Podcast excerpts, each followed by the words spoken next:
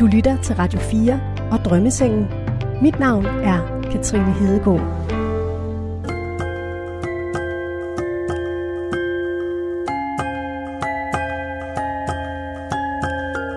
Jeg vil meget gerne have en cortado og en dansk vand. Kan du ikke lige fortælle, hvor det er, vi er henne? Jamen, vi er på Godsbanen i Aarhus. I dag er tv-vært Anne Hjernø min gæst. Jeg har et stort red verden-gen, og jeg har enormt meget temperament. Jeg tror bare, jeg kan være fucking irriterende at være i nærheden af. Kan hun genkende sig selv i den personlighedstest, hun har fået lavet? Hvis der kom nogen, nu kom nogen ind og sagde et eller andet ubehageligt til dig, så vil jeg sidde i struben på dem, før du overhovedet selv havde reageret. Episoden har vi valgt at kalde Jeg slog ham i gulvet. Jeg er meget let antændelig. Og programmet begynder her.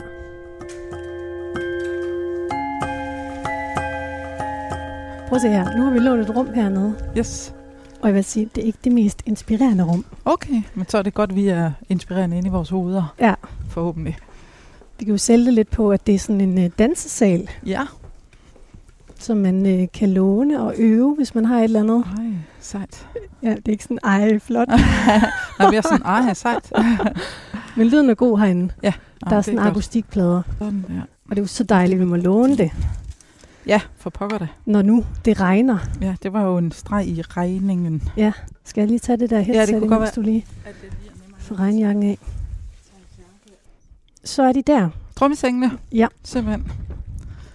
Men hvad siger du til? Skal vi ikke kigge lidt ud? Jo, det kunne når faktisk der være. Ja, det ville da faktisk være en god. Du skal lige have dem her ud først, Anne. Ja, det er faktisk rigtigt. Kender du ikke det der med, man har sådan noget, hvor man tænker, det her, det har jeg jo gjort 1 million gange. Jo. I min barndom slået drømmeseng ud, og så lige pludselig, så gør man det ikke i mange år, og så bliver man sådan lidt, nå ja, det er sgu da helt rigtigt. Det er sådan, det skal gøres. Lige præcis. Sådan der, og så skal den vende. Sådan der. Ej, og hvor er de smukt blomstrede. Ja, de er flotte, ikke? De pepper det rummet lidt op. Oh. Sådan der. Og så skal vi have vores kaffe og vores vand. Og den er jo lidt gammel i det. Men nu har du lagt dig. Ja. Så ligger jeg med os. Men det, altså, det er drømmesenge, fordi de hører til min barndom, sådan nogle her. Ja. Og jeg er jo 53. Nu vil jeg altså lige præsentere dig lidt. Yes. Anne Hjernø, tv-vært, kendt fra blandt andet Anne og Anders programmerne. Ja. Livsstilsekspert, natur- og madelsker, forfatter, aktuel med bogen Stærk Overgang, hvor du sætter fokus på overgangsalderen. Oceaner og mor.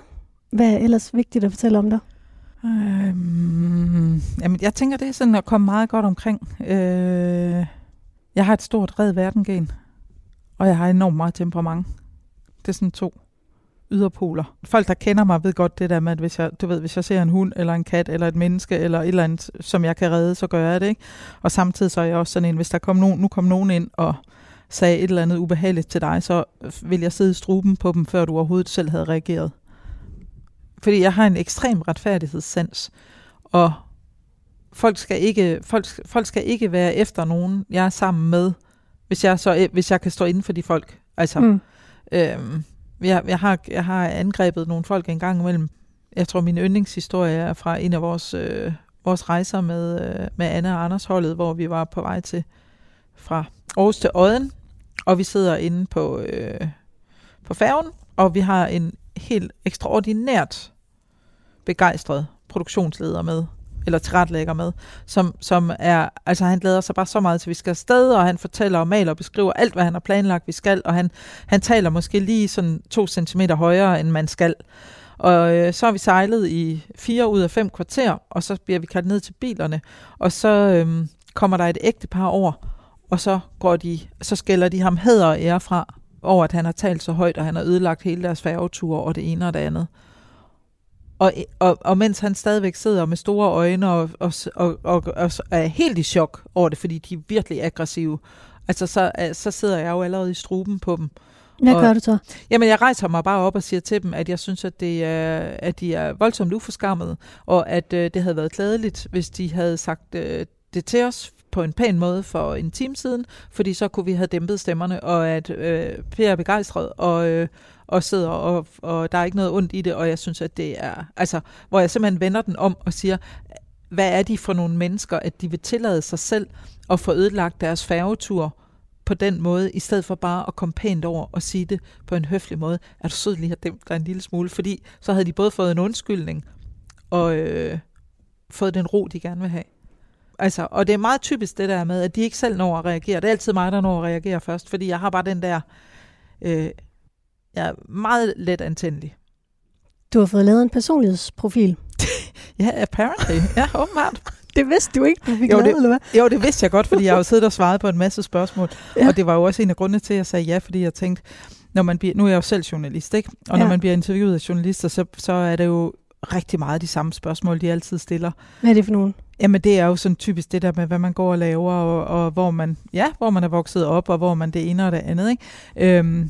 Og så en gang imellem, så er det bare enormt fedt at blive udfordret på noget, hvor jeg tænkte, dengang jeg hørte det der med personlighedstester, tænkte jeg, det gider jeg fandme godt, fordi hvornår får man nogensinde sådan en lavet, medmindre man bliver headhunted til et eller andet, og det bliver jeg jo nok ikke sådan lige, fordi jeg laver lidt det, jeg har lyst til, ikke? Så du tænker, det kan blive spændende? Jeg tænker, at det måske lige kommer sådan et lag dybere ned end normalt. Du siger det her med, at du beskytter naturen, og så er du temperamentsfuld. Hvis du nu skulle komme med sådan tre sådan personlighedstræk, hvad skulle det så være? Hvad tror du kommer frem i den her test? Jeg tror, at der kommer frem, at jeg er meget ærlig. Og så netop det der med, at jeg har et stort temperament, og så jeg ved ikke, om det kommer frem, men jeg er sindssygt arbejdsom. Virkelig arbejdsom. Det må vi se, ja, om den kommer frem. Der er sket det, at du har svaret på 240 spørgsmål. Det ved du jo. Ja, det er godt nok mange. Ja, det er mange. Og så er der en psykolog, der hedder Charlotte Råby Jacobsen, der har analyseret din besvarelse. Og så har hun skrevet 5 hypoteser, som dykker ned i hver sit punkt og fortæller noget om, hvordan du opfatter dig selv. Ja. Det første, vi skal tale om, det er emotionelle reaktioner. Nu griner du allerede. Ja. Jamen, det er så bare det er sjovt. Ja. Det handler om, hvordan du reagerer på dine følelser. Din profil viser, at du er meget selvsikker. Kan du genkende det? Ja. Har du altid været det? Ja. Måske sådan lige overkanten. Hvornår er du det i overkanten? Jamen, du ved sådan det der, altså dengang jeg blev 40... Det bliver bare mellem dig og mig, det her, ikke? Der er ikke nogen, der hører det her. Dengang jeg blev 40, der skrev min mand, han skriver sange, du ved, altså ikke sådan noget, ikke sådan festsange. Han har skrevet, du ved, en masse numre til i Sørensen og på Slaget 12 og sådan noget, ikke? Så han er sangskriver ud over alt det andet, han også er. Og da jeg blev 40, der skrev han en sang til mig, til min fødselsdag, som han rejste op og spillede på guitar og sang foran alle vores gæster. Og omkredet, det var stejl som en bakke, man ikke overgår at gå op af.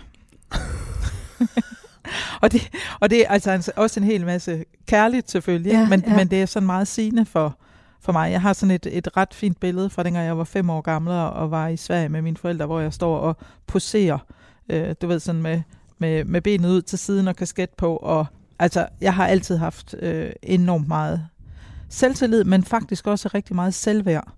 Jeg snakkede med nogle unge mennesker forleden dag, som sagde det der med, at de nogle gange følte, at de skulle undskylde, at de var til i verden, at de ikke altid havde en berettigelse til at være til i verden, og sådan har jeg aldrig haft det. Altså jeg har altid haft det, måske endda føler, at jeg har haft måske lige lovlig meget berettigelse til at være i verden.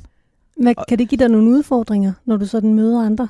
Altså det kunne det nok, dengang jeg var ung, fordi folk synes, jeg fyldte meget, og at der var faktisk også nogen, der synes, jeg havde en arrogant side, indtil de lærte mig at kende og fandt ud af, at det var slet ikke arrogant. Altså, det var ikke, fordi jeg var arrogant, det var bare min måde at være i verden på. Og det har ikke noget med at gøre med det, jeg laver eller noget, fordi sådan havde jeg det også, dengang jeg var arbejdsløs og 20 år, eller hvad jeg nu har været. Ikke? Så det er ikke i kraft af min position eller mit arbejde eller noget som helst.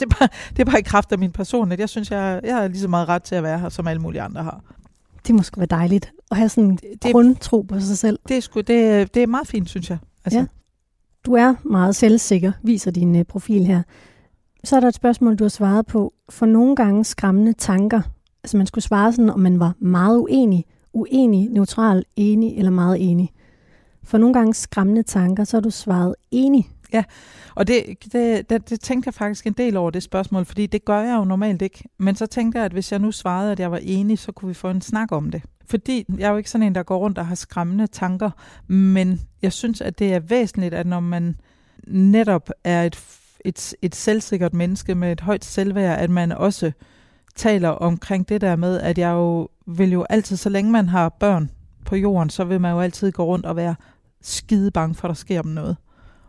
At man tænker over, hvor er de i verden, og hvordan går det med dem, og nu har jeg også været så enormt heldig at få nogle bonusbørnebørn og sådan noget, og det er der jo op, fordi jo flere mennesker man har i sit liv, som er vigtige for en, jo mere går man jo også med sit hjerte uden for kroppen, ikke? For eksempel sad min datter til Harry Styles koncert i arena han i København, der var skyderi udenfor, og vi lige pludselig ikke havde kontakter det ene og det andet, ikke? Og altså sådan nogle ting der, hvor man har lige sådan et kvarter, hvor man går og tænker, holy fuck, bare de nu ikke er gået i Fields for at lige at snuppe en sandwich, inden de skulle ind til koncerten og sådan noget, ikke? Altså, så det er jo sådan, det er. Altså, jeg er også sådan en, jeg flyver jo hele verden rundt konstant. Altså, du ved, også så meget for at passe på naturen, ikke? Altså, der har jeg også fuck mig. Men det er jo så stor en del af mit arbejde. Men når jeg sidder i et fly, og der kommer noget turbulens, så er jeg ikke bange for at dø. Jeg er bange for at dø fra nogen. Mm. Altså, jeg er bange for at dø fra min familie, fordi at jeg tror, de har brug for mig. Nu læser jeg den her emotionelle reaktioner hypotese op for dig. Ja. Så må vi se, om du kan genkende den. Anne hviler i sig selv og viser, hvem hun er.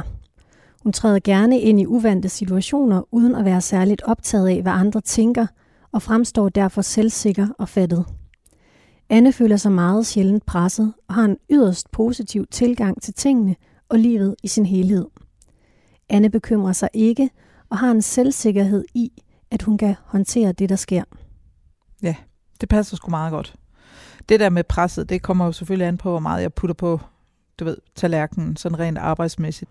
Kan du mærke, at du er i overgangsalderen nu, apropos den bog, du har skrevet? Eller er den ved at være slut, overgangsalderen, eller hvordan? Jamen, man siger jo, at den varer cirka 10 år, overgangsalderen. Og jeg kom i overgangsalderen, det begyndte at starte, da jeg var omkring de der 7-48. Så jeg har jo stadigvæk nogle år tilbage. Jeg havde en kvinde med i min overgangsalderbog, og hun har sådan en længere fortælling om, at hun lige pludselig fandt sig selv i en form for dødsangst, men ikke dødsangst forstået på den måde, som vi kender det, men i forhold til at leve et kedeligt liv. Så hun fandt sig selv stående ude ved affaldsbeholderne, og det, der sådan kunne hisse hende op, det var, at der var kommet noget plastik ned til papiraffald. Og så havde hun sådan, det skal fandme være løgn. Ja. Jeg skal ikke være her i livet i overgangsalderen i midten af 50'erne, og det eneste, jeg sidder og venter på, det er, at jeg kan hisse mig op over, om der er nogen, der har smidt noget affald forkert ned i skraldespanden. Sådan skal de sidste 30 år af mit liv ikke være. Der skal fanden galt ske noget. Jeg kan mærke, at når jeg ikke lever sundt nok, så får jeg flere symptomer. Hvad er det for nogle symptomer, man har? Jamen det er typisk det der, når du ved, at så ligger jeg vågen, vågner jeg 4:00, ligger og glor op i loftet, sover lidt dårligt, har svært ved at falde i søvn, får hedeture og bliver sådan irriteret. Du ved, jeg får sådan en grundirritation i kroppen.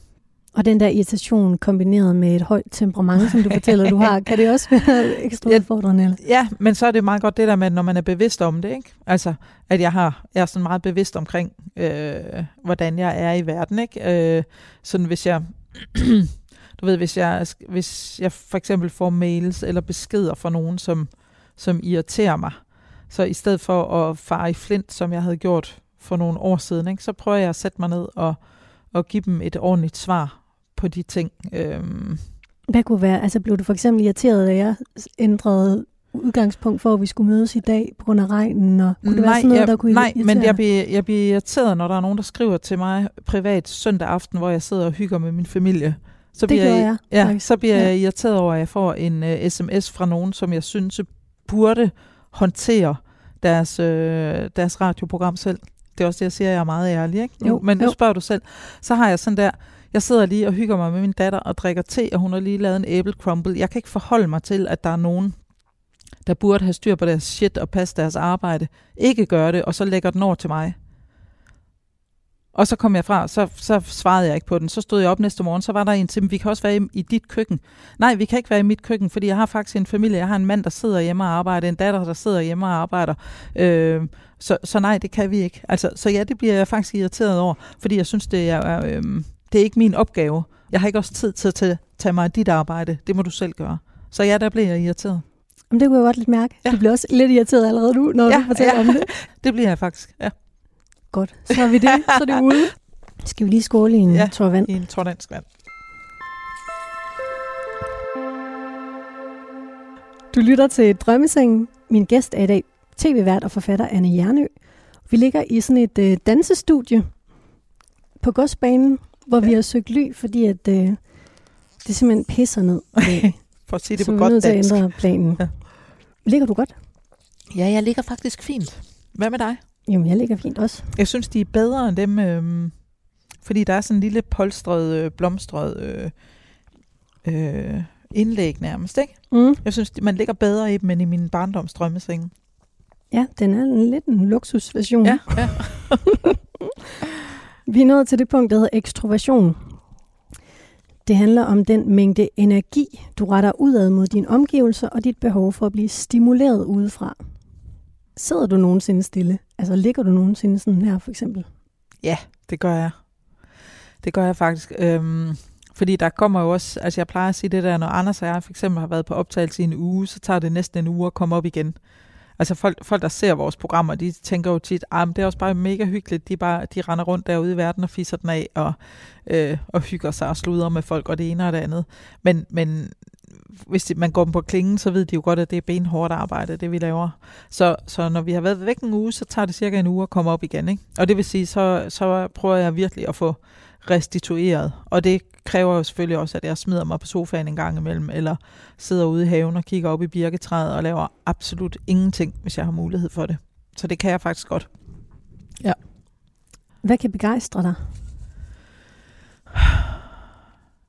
Jamen ved du hvad, det kan alt sgu på en eller anden måde, ikke? Altså jeg var sådan en, der bliver begejstret over kattekillinger. Altså og hundevalpe, og jeg bliver begejstret, når jeg står på toppen af et bjerg, og jeg bliver begejstret, når jeg står i et hindbærbed, der buner og hindbær, og jeg bliver... jeg tror egentlig, jeg er forholdsvis let at begejstre. Altså jeg har sådan forholdsvis positivt sind, så det der med, at... Du ved, hvis der er nogen, der lige kommer med en god kop kaffe til mig, eller altså sådan et eller andet, det behøver ikke at være noget stort, altså... Altså, kan du egentlig huske, du har set mig før? Jeg kan godt huske, at vi har... Altså, du ved, jeg kan kende dit ansigt fra et eller andet, men jeg kan ikke huske, hvorfra. Nej. Jeg var praktikant på Anne og Anders i Skagen. Derfra? Ja. Ja. Nej. Men det er sådan en typisk mig, den der med, at du ved, hver gang vi er i en optagelse... så fylder vi jo rigtig, rigtig meget for dem, vi er på optagelse hos. Fordi det måske, det lyder helt vildt højrøget, det er slet ikke sådan ment, men for dem er det måske det vildeste, der lige er sket i den måned eller det år, at vi kommer forbi med et helt tv-hold og flytter ind og krammer deres børn og spiller fodbold med dem ude i haven og går i deres køleskab og i deres skuffer og alt, hvad vi nu skal gøre for at kunne få vores program til at fungere. Og så rejser vi os op og slukker alle lamperne og siger pænt tak og går vores vej igen. Og så er der en risiko for, at vi ikke kan... at vi ikke kan kende dem, hvis vi møder dem 2 år efter. Mm. Men de vil altid kunne kende os, fordi vi er rykket ind og har fyldt hos dem, ikke?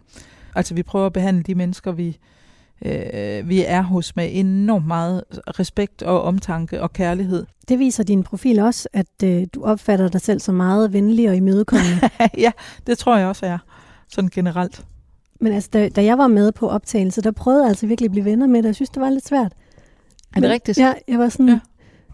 Vi kørte også i bil sammen, og sådan. Jeg prøvede at spørge lidt ind, men jeg synes, det var lidt svært. Ja, men jeg tror også, at vi har den der med, at vi beskytter os også meget, fordi jeg får jo mails fra folk, jeg ved ikke, hvor mange gange om måneden, der gerne vil mødes privat og ses privat og være venner. Hvad vil de så? Og, jamen, de vil bare gerne være venner, fordi de synes, at vi bor i samme by, og jeg synes, det er spændende, det du laver og sådan noget. Og jeg har jo ikke engang tid til at se mine venner. Nej. Altså, så det kan også være det, du har gjort der, hvor jeg var praktikant. Jo. Det kan, altså, det du kan simpelthen sagtens, bare ikke kan tage så mange mennesker ind. Jo. Det kan sagtens have været, at det har været det. Hvordan, altså nu er du jo landskendt, hvordan påvirker det dit selvbillede og din personlighed? Jamen, jeg tror, det er, at det har været en enorm fordel for mig, det der med, at jeg blev folkeeje så forholdsvis sent i livet. Jeg tror, jeg var, hvad har jeg været? Det har været, I don't know, 37 eller sådan noget, da jeg begyndte at lave tv. Jeg tror, hvis jeg havde været 20, så havde det betydet rigtig meget for mig. Du ved, så jeg plejer at sige, så var hatten nok rød helt af, ikke? Men fordi jeg var så gammel, så synes jeg havde mine prioriteter enormt meget i orden. Det der med, at jeg vidste godt, hvad det var, der var vigtigst, og på det tidspunkt, der var det min datter, der var 3-4 år gammel, ikke? Du ved, jeg synes egentlig ikke, at jeg er noget særligt. Så er du ikke nogle gange lidt forkendt til det her sted? Jo, jeg er meget forkendt til det her sted, men på den måde, at jeg synes, at jeg har svært ved at holde sommerferie i Danmark, fordi når jeg sidder og spiser på en café eller en restaurant, så sidder folk og filmer mig, eller tager billeder af mig. Bliver du så hissig? Det gør jeg bagefter, hvis jeg finder ud af det, men jeg går ikke op til folk og beder dem om at lade være. Altså, du ved, så holder jeg lige en hånd op, eller et spisekort op, eller noget, ikke? Altså, hvor man har bare sådan det der, og det er jo voksne mennesker, ikke? I 40'erne, 50'erne, 60'erne, der sidder og tager billeder, ikke? Så det har ikke så meget at gøre med det der med at være forkendt til det her sted. Det er mere det her med, at jeg vil faktisk gerne have, at hvis folk gerne vil have et billede af mig, så kom over og spørg, om de må tage et billede sammen med mig. I stedet for at sidde og tage det i smug sammen, når jeg sidder og hygger med min familie og mine venner og er en privat person, for jeg siger faktisk aldrig nej. For det andet der, det synes jeg faktisk er voldsomt ubehageligt. Det kan jeg godt forstå. Nu læser jeg hypotesen ekstroversion op for dig. Yes. Så må vi se, om du kan genkende det. Anne har et enormt højt aktivitetsniveau og sidder aldrig stille. Der skal ske noget, og restløsheden indtræffer hurtigt, hvis hun ikke har noget at kanalisere sin energi over i.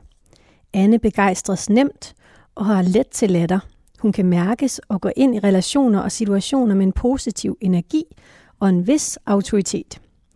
Anne har nemt ved at gå forrest og vil gerne lede og påvirke det, hun er en del af. Hun står sikkert i sine holdninger og meninger og kan til tider intimidere. Ja, det kan sagtens passe.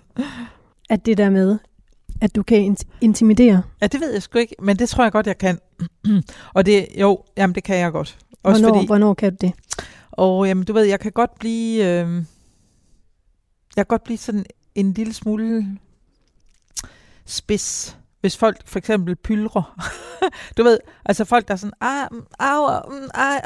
jeg har det også lidt dårligt, jeg er sådan lidt, hvor man har sådan, jamen så hold dog kæft og gå i seng, ja. Altså, hvor, altså det der med folk der pylrer, eller folk der ikke klarer deres arbejde. Ja, ja, sådan noget, der kan jeg godt blive sådan lidt, hold nu, altså come on guys, ja. Ikke? Hvis der er en skidegod grund til det, så har jeg, du ved, så har jeg fuld respekt for det, ikke? Men det kan jeg godt forestille mig irriterende, og kan være intimiderende, og også dem, der altid snakker om, kunne det ikke bare være super fedt, hvis man sådan og sådan og sådan, og så aldrig får rykket på en skid i deres liv. Der tror jeg også godt, at jeg kan virke enormt intimiderende, fordi at jeg rykker forholdsvis meget selv. Altså, hvis jeg har lyst til at gøre et eller andet, eller prøve kræfter med et eller andet, så gør jeg det. Og hvad med det der med, at du kommer med en positiv energi og en vis autoritet? Jamen det tror jeg er rigtigt. Altså, jeg kommer med en autoritet de steder, hvor jeg har en autoritet. Altså for eksempel som underviser, eller som forelæser, eller som der, hvor det ligesom er mig, der er den. Så der tror jeg kommer med en enorm autoritet i forhold til min faglighed. I forhold til sådan helt almindelig, hvis det ikke er noget, jeg ved en skid om, så tror jeg ikke, jeg er særlig autoritær. Så tror jeg bare, at jeg er, der tror jeg så til gengæld, at jeg er forholdsvis. Jeg håber, at jeg er forholdsvis åben for input og for andres autoritet et eller andet sted. Super god overgang til det næste punkt. Der er åbenhed. Der handler om, hvor åben du er over for nye oplevelser af forskellige slags og din indstilling til forandringer. Din profil viser nemlig, at du er ekstrem åben. Åben over for forandringer, åben over for muligheder, åben over for andre måder at se verden på. Mm. Kan du genkende det? Ja, jeg er sindssygt problemløsningsorienteret. Altså jeg er ikke sådan en, der ser problemer, jeg er sådan en, der ser løsninger. Altså, du ved, det er mig, der går ind, hvis hele strømmen ryger på Læsø, og der er ingen, der ved hvorfor, så er det mig, der går ind og trykker og hiver, og dem, som er alle kontakter, indtil lortet virker igen. Altså, og sådan er hele mit liv. Altså, jeg er ikke... jeg ser ikke problemer. Altså, det gør jeg simpelthen ikke. Jeg kan ikke... og det tænker jeg også har lidt at gøre med det der, at jeg har lidt svært med pylder og sådan noget, ikke? Mm. Altså, jeg har sådan det der med, hvis kom til mig med et problem, og så finder vi ud af at løse det. Altså, det er den måde, jeg er i verden på. Ja. Hvad kan inspirere dig? Jamen, det kan alt, sådan set. Men jeg synes, det er enormt inspirerende at være sammen med folk, der selv rykker på deres liv og på deres faglighed. Og jeg kan enormt godt lide at være sammen med, du ved, folk, der er... Der ligesom jeg arbejder sindssygt meget, og er meget sådan kreativ i forhold til, hvad de arbejder med.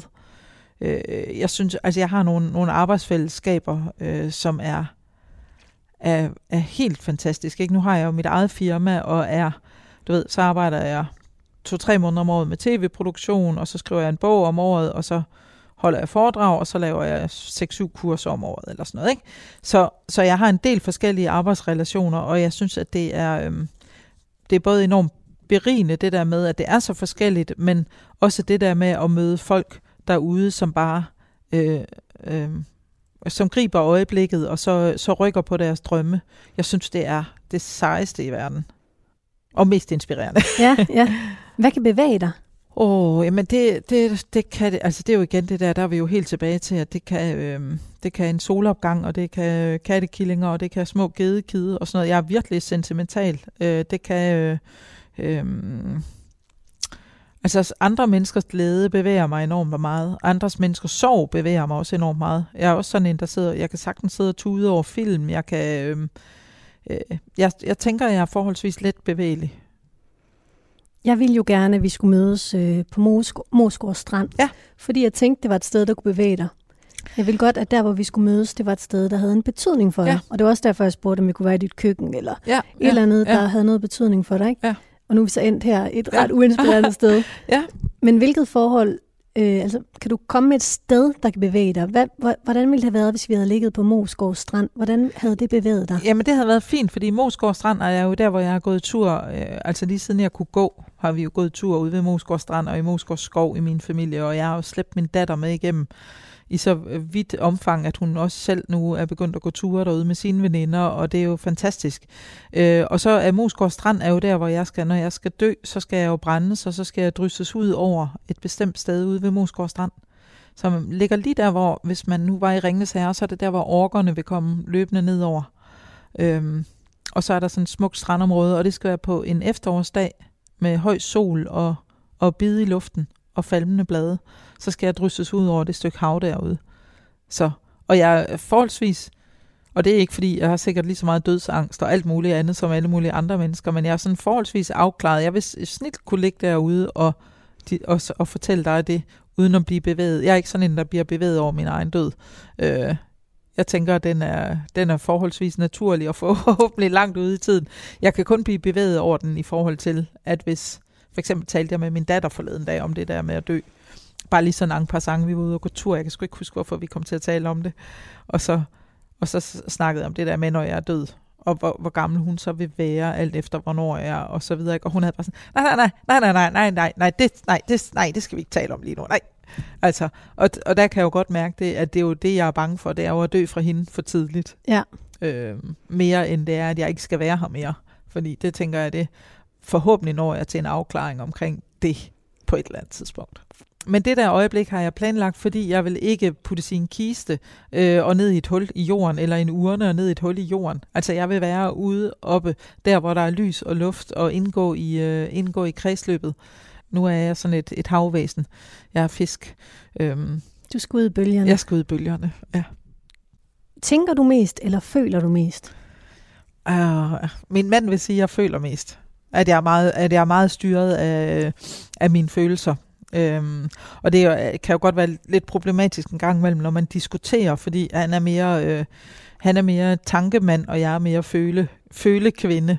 Og det giver jo nogle gange nogle sammenstød, fordi jeg føler jo, han teoretiserer mere over tingene. Jeg er blevet bedre til at teoretisere, tænker jeg, og jeg tror, det kan også være, at han er blevet bedre til at føle, så vi måske mødes. Nu har vi også været sammen, altså i ufattelig mange år. at vi måske mødes bedre, end vi gjorde engang. Men du siger, at din mand vil svare, at du føler mest. Hvad vil du selv svare? Jeg vil så også sige, at jeg føler mest. Ja. Helt klart. Okay. Det viser din profil også. Ja. Det er sådan, du opfatter dig selv. Det giver meget god mening. Nu læser den op for dig. Ja. Åbenhed. Anne er i livet med en ekstrem åbenhed over for alt, der kan inspirere og skabe forandring. Hun udforsker verden med stor nysgerrighed og en villighed til at eksperimentere og stille spørgsmål ved stort set alt. Hun trives ikke med rutiner og fastlåste rammer, men har brug for at kunne bevæge sig og lade sig bevæge af det smukke i livet. Anne har en direkte forbindelse til sit indre følelsesliv og mærker sig selv og andre med stor intensitet. Ja, det tænker jeg, det er ret spot on. Ja. Ja. Hvordan mærker du andre med stor intensitet? Altså, hvordan foregår det? Jamen, jeg tror, jeg er ret... Jeg er meget intuitiv og ret god til at læse folk. Jeg tager meget, meget sjældent fejl af folk, hvis jeg møder dem. Jeg nogle gange, du ved, når man er sammen med folk, så kan de godt sige, nå gud, det her, jeg havde slet ikke set komme. Og jeg har altid, okay, den havde jeg set komme. Mm. Altså, der er slet ikke nogen tvivl om, at jeg bruger min intuition og mavefornemmelse sindssygt meget til at læse folk. Og måske også alt muligt andet. Bruger du også det nu her i det her interview? Altså til at læse mig i forhold til, hvordan du skal agere? Eller? Nej, mere i forhold til, at jeg læser dig i forhold til der, hvor du gerne vil hen. Hvor tænker du, jeg gerne vil hen? Jeg tænker, at du gerne, for eksempel, så har du, at du bruger bevidst, at du er Katrine, og du har været praktikant på et af vores programmer, og at du godt ved, at jeg sandsynligvis ikke har kunnet kende dig, men jeg måske sådan lige har haft en svag fornemmelse af, at vi har set dig før. Det bruger du helt bevidst. Du bruger også helt bevidst. Hvad skulle jeg bruge det til? Jamen, det bruger du jo til at få nogle reaktioner frem i mig, fordi du godt ved, at det passer dårligt ind i mit selvbillede, at jeg ikke kan kende dig lige så meget, som jeg egentlig synes, jeg burde kende dig, og at du siger, at du prøvede at blive venner med mig, og det siger du til mig, fordi at det modbeviser jo, at så åben er jeg så heller ikke. Så det bruger du jo også, ikke? Mm. Jamen, du er skarp. Tak. Jeg gør, hvad jeg kan.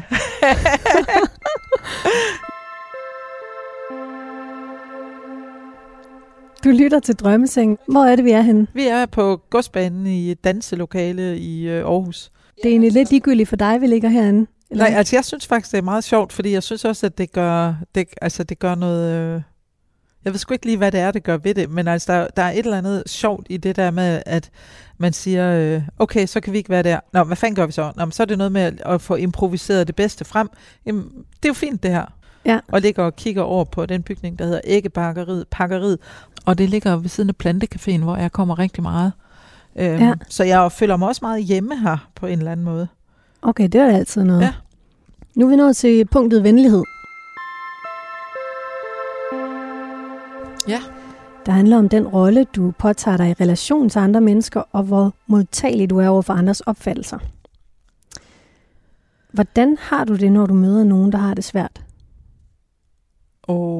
Jamen altså hvis... Ej, nu skal jeg passe på, fordi jeg er jo sådan en, der ikke kan lide pylder. Det har jeg jo udtrykt. Ja. Hvis folk berettiget har det svært, og det er ikke mig, der skal bestemme, om de har det svært, det er jo kun dem selv, der ligesom kan vurdere, at de har det svært, så har jeg et enormt omsorgsgen. Og det kan jo godt være lidt svært, fordi en gang imellem, så er kan jo godt være svært for mig at vurdere, om folk virkelig har det svært. Men når jeg siger pylder, så er det jo mere den der med, du ved, hvis det er, nu vil jeg ikke nævne navne, men nogen hjemme i min egen husholdning, der synes, at de har det også lidt skidt, og det er også lidt synd for dem, ikke? Hvor jeg bare sådan, så gå dog i seng. Altså, ja. Gå op og få det bedre. Altså, jeg skal nok komme op med te, og jeg skal nok lave mad, og jeg skal nok, altså alt det der, ikke? Men videre, ikke? Hvornår kunne det så være berettiget, at man havde det dårligt? Jamen det kan det jo, hvis man er syg. Altså ja. Om det så er mentalt, eller om det er fysisk. Så synes jeg da bestemt, at det har masser af berettigelse, hvis man har det skidt. Og så vil jeg jo gøre alt for at hjælpe folk og passe på dem. Ja, du er også uddannet socialpædagog. Ja. Har du tillid til andre?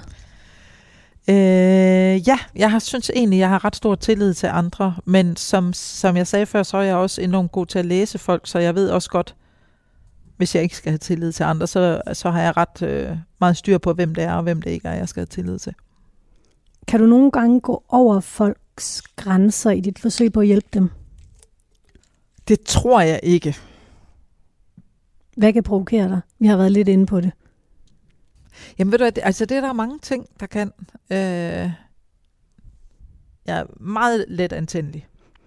Hvordan er du blevet så konfrontatorisk eller antændelig?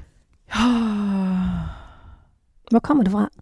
Jamen, jeg ved det fandme ikke. Altså, og det er, jeg tænker bare, det er sådan et... Jeg tror, det er det der helt ekstreme retfærdighedsgen, jeg har. Jeg var i Indien for rigtig mange år siden, og jeg rejste rundt 6 måneder med min søster i Asien, og så var vi inde på en lille restaurant i Indien, og jeg havde reddet stort set samtlige hunde på vores rejse rundt, og de havde fået det ene og det andet, og det tredje og det fjerde, og de fik mad, og de fik alt muligt, ikke? Og så var der sådan en hundemor, der fulgte efter os, og hun havde valpe også, og så fulgte hun nogle gange efter os, hvor vi gik hen og fik lidt at spise, og det ene og det andet. Så fulgte hun med os ind på en lille restaurant, og vi gik ind og satte os, og så kravlede hun, vi sad på sådan en bænk, så kravlede hun helt under bænken og sad og lagde sig inde ved mine fødder inde under bænken. Og jeg havde bare sådan, det var fint, den gjorde ikke nogen som helst fortræd. Og så kom restaurantejeren hen, og han ville ikke have hunden der. Og jeg havde sådan lidt, come on, den gør jo ikke noget. Den ligger bare her, og vi tager den med, når vi går. Og det skulle han jo bestemme, for helvede, det var hans restaurant. Så det var mig, der var helt out of context her. Og så begyndte han at kaste vand ind på den, og på mine fødder og mine sko og sådan noget, og jeg sad der. Og så til sidst så fik han værfede den der hund ud med et kosteskaft. Og så var hunden jo sådan set ved at løbe ud, og da den så var på vej til at løbe ud af restauranten, så tog han kosteskaftet, og så knaldede han det ned over ryggen på hunden. Og det var helt unødvendigt, fordi den var på vej ud. Og så rejste jeg ham op, og så knaldede jeg ham ind. Altså, så slog jeg ham simpelthen fysisk i gulvet. Hold da fast. Og det er jo ikke, specielt fedt. Altså, og det er heller ikke noget, jeg er specielt stolt af, og jeg fortæller det sådan set kun fordi, at det gør jeg jo ikke. Jeg slår jo ikke folk generelt, altså. Nej. Og under nogle omstændigheder. Men det der med at have den der reaktionsevne, at jeg var bare gal. Jeg bliver sur, altså i dag kunne jeg jo aldrig nogensinde finde på det. Jeg tror også, det var både første og sidste gang, måske ikke første, men i hvert fald sidste gang, jeg har gjort sådan noget, ikke? Men det er den der fornemmelse af, at jeg synes, at hunden var på vej ud. Hvad fanden er meningen? Det er jo decideret overgreb mod et fuldstændig forsvarsløst dyr. Så rejser jeg mig op og laver det samme overgreb mod et ikke forsvarsløst menneske, men i hvert fald et menneske, ikke? Altså, fucking upassende. Shit, mand. Ja. Det er ikke super fedt, vel? På spørgsmålene tøver med at vise vrede, har du også svaret meget uenig. Ja. Giver igen på provokationer meget enig. Ja. Kommer op og skændes med folk enig. Ja. Prøver at glemme at tilgive uenig. Du er ikke så god til at tilgive, eller hvad? Nej, altså... Både og. Jeg tror, jeg er blevet bedre med alderen. Ja. Altså, jeg synes, du ved, sådan, hvis folk pisser mig af, altså, jeg begynder at være sådan der, hvor nogle af dem vil jeg faktisk godt give en chance igen, fordi at folk også bliver voksne, og de bliver klogere, og at man også skal have lov til at... Du ved, man skal også have lov til at pisse i nælderne, og så komme tilbage igen og få en chance til, hvis det er. Ja. Ja, så jeg tror, jeg bliver bedre, altså jeg er blevet bedre med årene. Nu læser jeg venlighed op for dig. Ja. Anne er opmærksom og optaget af mennesker omkring sig. Hun er utrolig tillidsfuld og går meget langt for at hjælpe og støtte andre, når de har brug for det, eller Anne mener, de har. Anne tror på det bedste i andre og kan have tendens til at fokusere mere på andres end egne behov. Samtidig har hun en kant og bider fra sig, hvis hun føler sig forurettet eller provokeret. Hun er konkurrencemindet og tager konflikter direkte med en god portion stædighed og insisteren på sin ret. Ja, altså så det der med at have sådan en ret skarp skillelinje i forhold til... hvad jeg synes, at jeg vil finde mig i, og hvad jeg synes, andre mennesker skal finde sig i for andre. Så går vi videre til det sidste punkt. Okay. Der er samvittighedsfuldhed. Der handler om, hvor stærk din beslutsomhed er, og hvor stort dit drive er i forhold til at nå dine mål. Her kommer det der med din målrettighed ind. Ja. Ikke? Som du sagde, at den vil nok være høj i det her selvbillede. Hvad er det, der driver dig? Det er en blanding af nysgerrighed og vilje og lysten til at at opleve. Jeg gider ikke at leve et kedeligt liv. Der skal ske noget i mit liv. Jeg skal ikke sidde derhjemme, og jeg har prøvet at sidde på kontor. Det gik virkelig dårligt. Det viser din profil jo også, at du er ekstremt, dit aktivitetsniveau er højt, ikke? Ja, det er ret højt. Og jeg bliver meget nemt rastløs i forhold til det der med, hvis jeg er for... Altså, jeg sætter ting i gang. Du ved, hvis jeg kan se, at nu er der lige nogle uger her, hvor der egentlig ikke sker så meget, og det ene og det andet, ikke? Så er jeg ret hurtig til at sætte ting i gang, hvilket så også gør, at så håber ting, så har de sådan lidt en tendens til, at ikke fordi de håber sig op, men så samler de sig jo, sådan så jeg lige pludselig er inde i det her fuldstændig tumultariske efterår, hvor der bare sker alt for meget hele tiden, ikke? Fordi at jeg lige pludselig kigger ind i et eller andet, hvor jeg tænker, hold da op, det ser da ud som om, at det hele er lidt stille. Lad os da for fanden få noget til at ske.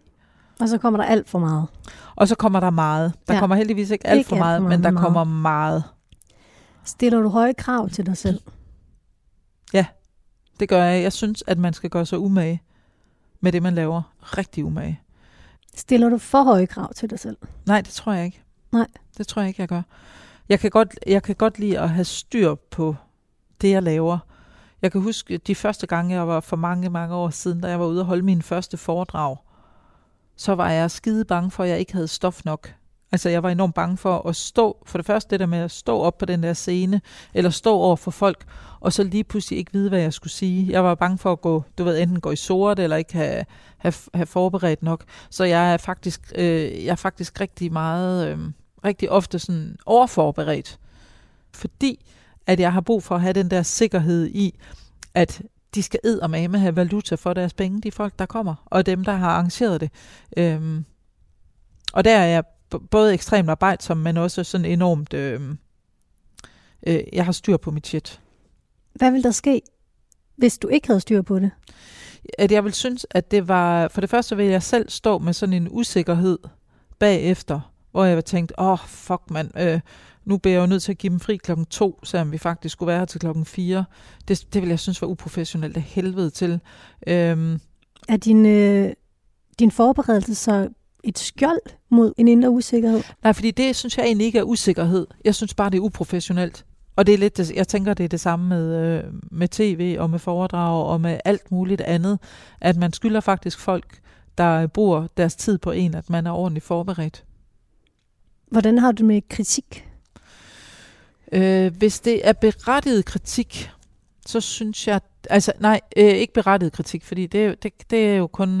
det er jo ikke op til mig at vurdere. Hvis det er konstruktiv kritik, så synes jeg, det er super fint, fordi kritik er jo ikke nødvendigvis et negativt ord. Det er blevet et negativt ladet ord, men det er det jo egentlig ikke nødvendigvis. Det er jo, at man forholder sig til noget. Hvis man forholder sig til min faglighed...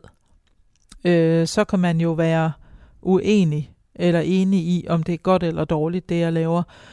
Hvis det er kritik af min person, så synes jeg ikke, det nødvendigvis hører til.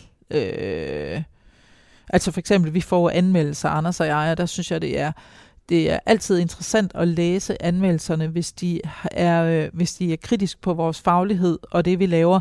Men når de begynder at gå efter os som personer, Hvad kunne det være? Jamen, vi har jo fået nogen en gang imellem. Altså, der var sådan jeg synes, altså, det endte jo med at blive meget morsomt. Jeg havde sådan en kritiker fra Berlingske Tidende, tror jeg, det var sådan en sur type, som skrev et eller andet om, at kan Anne Hjernø overhovedet andet end at pynte en pølse med en blomst? Og så synes han, jeg sjoskede rundt i Birkenstok og det ene og det andet, ikke? Altså, hvor jeg har sådan det der med, han blev så voldsomt personlig, at jeg ikke kunne tage ham seriøst, fordi jeg synes, at det var uprofessionelt. Og så greb jeg fat i det, jeg synes var sjovt, og så smadrede jeg min Instagram til med pølser og blomster og sådan noget, ikke? Og vi havde sådan lavet sådan et hashtag, der hed pølser og blomstergate og sådan noget, ikke? Altså, fordi jeg synes, at det var så uprofessionelt, det der med, når man går efter personen, altså jeg ved godt, han hænger også ud i sådan et radioprogram med altså hvor de slader om folk og sviner folk til og sådan noget. Og det synes jeg jo, for mig er det jo altså sindssygt trist at gå på arbejde og tale grimt om folk. Altså, jeg føler mig enormt beriget over, at jeg har et arbejde, hvor jeg møder op og skal tale pænt til folk og kan tale, altså har ja-hatten på og ser det positive i det, ikke? I stedet for at møde ind på noget arbejde, hvor man skal svine folk til, ikke? Men det er jo bare forskelligt. Og der synes jeg jo det der med, hvis man er så dygtig som anmelder eller kritiker, at man kan gå efter fagligheden, så lærer jeg jo skide meget af det. Og hvis man går efter personerne, så bliver det jo patetisk, så passer man jo ikke sit job. Hvis de bare synes, at jeg er for fed, og jeg skal rundt i Birkenstock, og altså spar mig for det. Så er den også givet ud. Så håber de stopper med det. Ja, hvis de hører det. Ja, håber I lytter med. Nu læser jeg den sidste hypotese op for dig. Ja. Samvittighedsfuldhed. Anne har et stort behov for at være god til det, hun gør. Og hun lægger derfor også mange kræfter og energi i at dygtiggøre sig. Hun stiller høje krav til sig selv og kæmper for at nå sine mål med høj grad af dedikation og vedholdenhed. Anne giver ikke op og leverer altid på det, som hun har forpligtet sig til. Der er ikke plads til fejl, og kritikken fra hende selv og andre kan være hård og svær at sluge. Nu bliver der stille. Ja, men det er fordi, altså, det er mange, du ved, det er mange ting, sådan, altså, og som er jo sindssygt spændende alle sammen. Ikke? Ja, så det er lige det der med at huske dem alle sammen. Ja, altså det der med kritik, den har vi jo lige haft. Det der med, jeg synes, det er super lærerigt, hvis folk er dygtige til at kritisere vores faglighed konstruktivt. Ja. Ikke? Så det er helt rigtigt. Plads til fejl. Ja, der er ikke plads til fejl. Ja, altså det synes jeg jo... der er jo ikke nogen af os, der er fejlfri. Men... Hvor er dine fejl? Jamen mine fejl... Altså dem, jeg tænker, at jeg har flere fejl privat, end jeg har rent fagligt, fordi jeg prøver sådan at helgardere mig meget i forhold til, både fordi at jeg er forholdsvis arbejdsom og har sådan, prøver at have rigtig godt styr på det, jeg laver. Ikke? Så jeg tænker, mange af mine fejl, det er jo så privat, ikke? Hvor jeg så er lige så irriterende og stejl som en bakke, som alle mulige andre er. Ikke? Og jeg er også meget påståelig, og altså, jeg tror bare, jeg kan være fucking irriterende at være i nærheden af. Ligesom jeg også kan være altså, sød og venlig og rar og alt det der, ikke? Altså, du må spørge, kan din målrettighed nogle gange gå ud over dine relationer? Jeg har folk i mit nærvær, som jeg ikke ser så tit, som jeg gerne vil, fordi jeg er enormt optaget af mit arbejde. Og jeg er så meget væk, ikke? Så det der med at få set mine veninder nok, det er jo sådan noget, der så nogle gange bliver... Altså, det er jo ikke, fordi jeg nedprioriterer dem, men jeg har bare ikke ret meget tid i min kalender. Så jeg tror også, det er det der med at være... så prøve at være ret nærværende, når jeg så er i landet og har tid til det, ikke? Fordi lige nu er jeg hjemme i så korte perioder, at dem, jeg når at se, det er min mand og min datter og min mor og min søster. Og der når jeg så som regel ikke rigtig at se mine veninder, fordi at jeg er hjemme i så kort tid. Jeg er jo fandme sammen med folk hele tiden. Og så når jeg kommer hjem, så er det også meget fedt at stemple helt ud, fordi jeg har lige forladt 27 mennesker på Majorca og hjemme en uge og skal ned til 29 nye kursister på Majorca. Ikke? Ja. Så mit sociale spejl, det er ret højt. Var du også så målrettet, da du var barn? Jeg tror, jeg var målrettet med mit liv om, hvem jeg var og hvad jeg gerne... Altså som person, men jo ikke... Altså, jeg har da haft alle de der fjumre år, da jeg gik ud af folkeskolen, fordi jeg havde bare sådan det der med, at jeg tror bare, jeg skulle noget andet med mit liv, end den der helt slagende vej. Mm. Jeg havde en veninde, der sagde det til mig her for nylig, at det der med, at jamen, du har jo altid fulgt din helt egen vej, og skabt dit helt eget, min egen måde at være i verden på, og uddannelse og arbejde og alt det der. At jeg havde bare sådan lidt, jeg passede ikke skide godt ind i det der skolesystem der. Jeg synes ikke, det var noget, jeg havde lyst til. Og så kunne jeg, dengang der kunne man jo arbejde sig til at komme ind i en kvote 2 på seminaret, så det var det, jeg gjorde. Var du også sådan meget temperamentsfuld dengang og konfrontatorisk? Ja, det kan du eddermame tro. Jeg tror, det har sikkert været værre. Ja. Men det har også været enormt praktisk. Jeg kan huske, jeg stod en gang på et kontor i Costa Rica, hvor vi var i gang med at bygge en 100 meter lang hængebro i det her, uden for det her reservat for oprindelige folk, så de kunne komme ud i regntiden. Og så dem, vi skulle holde møde med, de prøvede hele tiden at obstruere. Altså det der med, at vi skulle bruge nogle jernbaneskinner til at sætte ned i nogle betonfundamenter, for at kunne spænde den her hængebro op. Og det der kontor, de blev bare ved med og narre og tilladelser. Og vi havde bare sådan, prøv at høre, de ligger lige derovre, de er kasseret. Vi ved I ikke skal bruge dem. Hvad fanden er problemet? Og så gik det op for os, at det var jo fordi, de ville bestikkes. De ville have nogle penge for det. Ah. Og så kastede jeg en stol igennem lokalet og fik et hysterisk anfald. Og begyndte at belære dem om, hvad det vil sige, og at vi kom her, og de her oprindelige folk havde selv bedt os om at komme til Costa Rica og hjælpe med at lave det her. Og der var børn, der døde i regntiden, og det ene og det andet. Og så fik vi vores skide jernbaneskinner. Altså, men har du været vant til det der med, at det hjælper, og du får din vilje, når du bliver sur, eller hvad?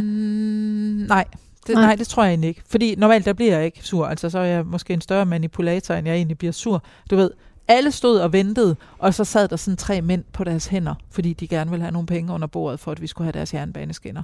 Det er også provokerende. Så tændte jeg af. Det er jeres fucking land. Vi kommer her for at hjælpe. Ja. Så jeg tror, du ved, første gang tændte jeg ikke af, anden gang. Altså, så jeg har også... Ja, du har forsøgt. Ja. Og jeg er også blevet så gammel, at altså, dengang Anders og jeg var i Iran og skulle optage, og vi blev arresteret, lige da vi trådte ud af lufthavnen, fordi vi optog med kameraer, og det synes de ikke, vi skulle, og vi havde alle vores tilladelser i orden. Så gik alle, vi rejste med 5 mænd, ikke? De blev alle sammen sat ind på et kontor, og jeg sagde, jeg sætter mig ud i bussen. Jeg skulle ikke ind og sidde på det der kontor, altså fordi jeg havde bare sådan det der... Jeg tænder af på dem her på et eller andet tidspunkt, fordi jeg ved, vi har vores papirer i orden, og jeg ved, I gør det bare for at irritere os. Og så er det det der med at være blevet så gammel, at jeg siger, i dag, så trækker jeg mig. Hvis jeg ved, der er risiko for, at jeg bliver sur, og det er uhensigtsmæssigt, så er det nemmere bare at gå. Det er en klog beslutning. Hej. Kan der nogle gange godt blive lidt dårlig stemning på optagelserne, på grund af dit temperament? Nej, det er så temperamentsfyldt er jeg heller ikke. Og så har jeg jo det, jeg elsker jo mit hold. Altså, men jeg har også sådan det der med, de skal ikke, du ved, de skal ikke være for mandet. Altså, jeg har sådan også fordi jeg altid rejser med så mange mænd, ikke? Altså, så hvis de sidder og prøver at køre sådan et eller andet patriarkalsk lort af på mig, så får de ikke et ben til jorden. Altså, og det ved de også godt, de har jo kendt mig i mange år, de synes også, jeg er de synes selvfølgelig både, jeg er sjov og sød, ligesom jeg synes, de er sjov og søde, og så synes de også, jeg er altså mega skrab, ikke? Det ved jeg også godt. Men det tror jeg også, man bliver nødt til at være i... der er en grænse for, hvor meget fucking fodbold jeg gider at sidde og høre på i uge efter uge efter uge, ikke? Så er du nødt til at sige fra. Og stopper vi lige at tale om noget andet, ikke også? Ja. Nu der er vi nået igennem dagens program. Ja. Jeg synes ikke, du har været så stejl en bakke, jeg ikke orkede at gå op ad den. Nå, det er jeg glad for. Tak. Det har været enormt spændende, og du har været så ærlig. Jamen, tak. Hvordan har det været for dig? Har du kunne genkende dig selv i de her hypoteser? Ja, det har jeg. Jeg synes, det er også derfor, det er sjovt, fordi det både bekræftiger mig i, at jeg har sådan rimelig godt styr på, hvem jeg selv er og hvad jeg egentlig står for. Og så er det også meget sjovt at tale om. Og så en ting, du skal vide, det er, at mit abstraktionsniveau er ikke så højt, at jeg tror, at der er nogen, der hører det. Okay. Og jeg tror også, at det er også det, jeg nogle gange snakker om, når jeg laver tv, at hvis jeg først begynder at tænke over, at Egon, han står der med et kamera og filmer mig, fordi der er nogen, der skal se det, så er jeg ikke sikker på, at jeg vil kunne lave det, jeg gjorde. Altså, så mit abstraktionsniveau, det stopper der. Det er jo bare Egon, jeg står og fortæller de her ting til. Ja. Sådan har jeg det også her. Vi sidder jo bare sådan helt safe space i et rum her og snakker om alle de der ting. Ja. Og det er der jo ikke nogen, der hører. Jamen, jeg håber altså også, du synes, jeg var forberedt ordentligt. Det var du. Det må det jeg sige. Jeg har gjort mit arbejde ordentligt. Det har du. Selvom jeg ikke havde styr på location. Men nu pakker vi dem sammen, yes. Og det går jo glat. Du har lyttet til Drømmesengen på Radio 4. Min gæst var i dag tv-vært og forfatter med meget mere, Anne Hjernø. I redaktionen sidder researcher Gitte Smedemark og redaktør Gry Brun Mathisen. Psykologen bag den skarpe analyse af personlighedsprofilen hedder Charlotte Råby Jacobsen. Det her, det var faktisk det sidste program af Drømmesengen. Det har været en fornøjelse. at være her i radioen sammen med dig. Men efteråret, regnen og kulden er kommet, og jeg takker af for nu. Men alle sæsoner ligger som podcast i Radio 4's app. Tak til dig, Anne Hjernø. Det var en fornøjelse. Og tak til dig, fordi du lyttede med. Du kan bare sætte den der, så slår jeg. Godt.